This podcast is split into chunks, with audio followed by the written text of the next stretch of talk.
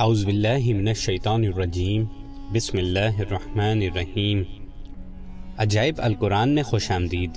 حضرت حود علیہ السلام بار بار سرکشوں کو عذاب الہی سے ڈراتے تھے، مگر اس شریر قوم نے نہایت ہی بے باکی اور گستاخی کے ساتھ اپنے نبی سے یہ کہہ دیا، ترجمہ، بولے، کیا تم اے حود ہمارے پاس اس لیے آئے ہو کہ ہم ایک اللہ کو پوجیں اور جو ہمارے باپ دادا پوچھتے تھے انہیں چھوڑ دیں؟ تو تم لاؤ جس کا ہمیں وعدہ دے رہے ہو، اگر تم سچے ہو۔ آخرکار عذاب الہی کی جھلکیاں شروع ہو گئیں۔ تین سال تک بارش نہیں ہوئی۔ اور ہر طرف قحط و خشک سالی کا دور دورہ ہو گیا، یہاں تک کہ لوگ اناج کے دانے دانے کو ترس گئے۔ اس زمانے کا یہ دستور تھا کہ جب کوئی بلا اور مصیبت آتی تھی، تو لوگ مکہ معظمہ جا کر خانے کعبہ میں دعائیں مانگتے تھے اور بلائیں ٹل جاتی تھیں۔ چنانچہ ایک جماعت مکہ معظمہ گئی۔ اس جماعت میں مرسد بن سعد نامی ایک شخص بھی تھا، جو مومن تھا مگر اپنے ایمان کو قوم سے چھپائے ہوئے تھا۔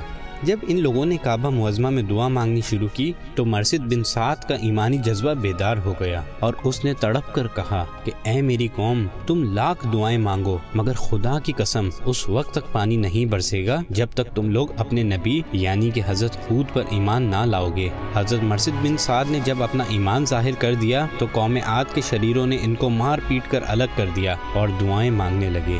چنانچہ سیاہ ابر قوم عاد کی آبادیوں کی طرف چل پڑا۔ قوم عاد کی لوگ کالی بدلی کو دیکھ کر بہت خوش ہوئے۔ حضرت حود علیہ السلام نے فرمایا کہ اے میری قوم، دیکھ لو، عذاب الہی ابر کی صورت میں تمہاری طرف بڑھ رہا ہے۔ مگر قوم کے گستاخوں نے اپنے نبی کو جھٹلا دیا اور کہا کہ کہاں کا عذاب اور کیسا عذاب؟ یہ تو بادل ہے جو ہمیں بارش دینے کے لیے آ رہا ہے۔ یہ بادل آبادیوں کی طرف برابر بڑھتا رہا اور ایک دم ناگہاں اس میں سے ایک آندھی آئی جو اتنی شدید تھی کہ اونٹوں کو ماں ان کے سوار کے اڑا کر کہیں سے کہیں پھینک دیتی تھی۔ پھر اتنی زوردار ہوا ہو گئی کہ درختوں کو جڑوں سے اکھاڑ کر اڑا لے جانے لگی۔ یہ دیکھ کر قوم آت کے لوگ اپنے سنگین محلوں میں داخل ہو کر دروازوں کو بند کر لیا۔ مگر آندھی کے جھونکے نہ صرف دروازوں کو اکھاڑ کر لے گئے، بلکہ پوری عمارتوں کو جھنجھوڑ کر ان کی اینٹ سے اینٹ بجا دی۔ سات رات اور آٹھ دن تک مسلسل یہ آندھی چلتی رہی۔ یہاں تک کہ قوم آت کا ایک ایک آدمی مر کر فنا ہو گیا اور اس قوم کا ایک بچہ بھی باقی نہ رہا۔ جب آندھی ختم ہوئی تو اس قوم کی لمبی لمبی لاشیں زمین پر اس طرح پڑی ہوئی تھی جس طرح کھجوروں کے درخت اکھڑ کر زمین پر پڑے ہوں۔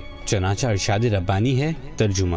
اور رہے آت تو وہ ہلاک کیے گئے۔ نہایت سخت گرجتی آندھی سے وہ ان پر قوت سے لگا دی گئی۔ سات راتیں اور آٹھ دن لگاتار تو ان لوگوں کو بچھڑے ہوئے دیکھو۔ گویا وہ کھجور کے درخت گرے ہوئے۔ تو تم ان میں سے کسی کو بچا ہوا دیکھ رہے ہو؟ محترم ناظرین ہمارے اگلے ایپیسوڈ میں ہم جانیں گے کہ وہ کون سا شہر ہے جس کو اللہ تعالیٰ نے الٹ پلٹ کر دیا تھا۔ تب تک کے لیے ہمیں اجازت دیجیے السلام علیکم ورحمۃ اللہ وبرکاتہ۔